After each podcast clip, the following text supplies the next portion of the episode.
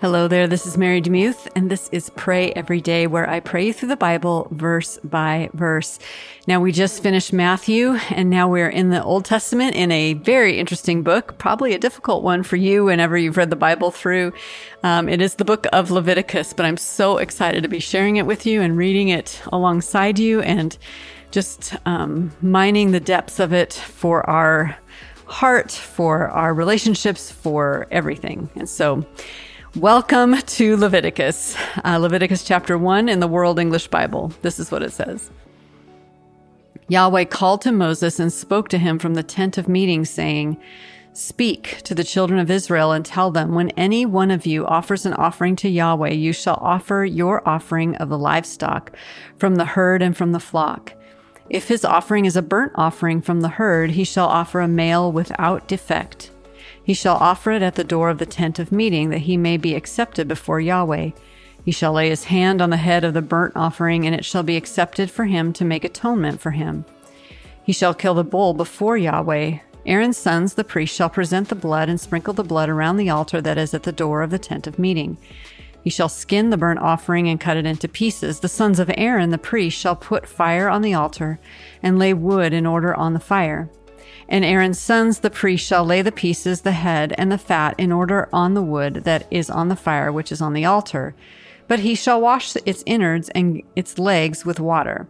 The priest shall burn all of it on the altar for a burnt offering, an offering made by fire, of a pleasant aroma to Yahweh. If his offering is from the flock, from the sheep, or from of the goats, for a burnt offering he shall offer a male without defect. He shall kill it on the north side of the altar before Yahweh. Aaron's sons, the priest, shall sprinkle its blood around the altar. He shall cut it into pieces with its head and its fat. The priest shall lay them in order on the wood that is on the fire which is on the altar, but the innards and the legs he shall wash with water. The priest shall offer the whole and the burnt and burn it on the altar. It is a burnt offering, an offering made by fire of a pleasant aroma to Yahweh. In his offering to Yahweh, if his offering to Yahweh is a burnt offering of birds, then he shall offer his offering from the turtle doves or of young pigeons. The priest shall bring it to the altar and wring off its head and burn it on the altar, and blood shall be drained out on the side of the altar. And he shall take away its crop and its feathers and cast it beside the altar on the east part in the place of the ashes. He shall tear it by its wings, but shall not divide it apart. The priest shall burn it on the altar on the wood that is on the fire. It is a burnt offering, an offering made by fire of a pleasant aroma to Yahweh. Mind if I pray for you? Lord, whenever I read about the sacrificial system, I am reminded of the perfect sacrifice, and that is you. Um, your sacred brow, your beautiful innocence, your righteousness, your perfect offering.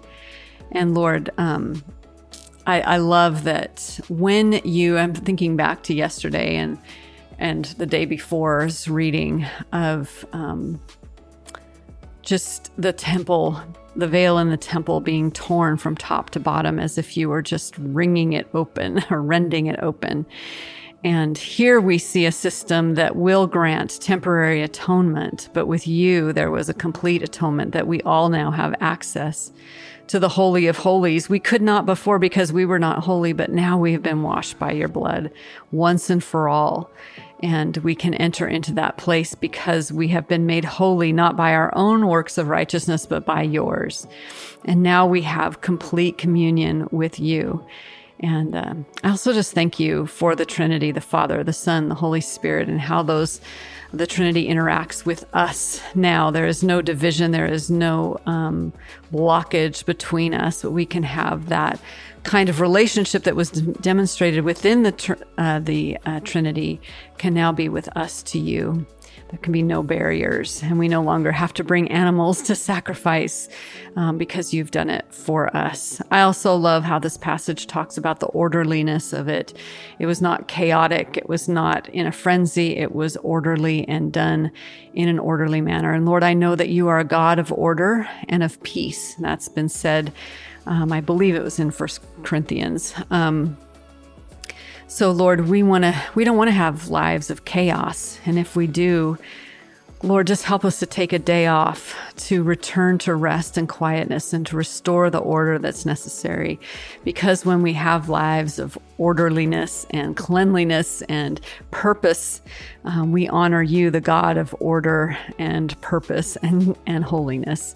So, Lord, thank you for all of that. Thanks for all that you've done. And thank you for this passage today. I pray in Jesus' name. Amen. Thank you so much for listening to Pray Every Day. Today is my husband's birthday. Happy birthday, Patrick, if you're listening.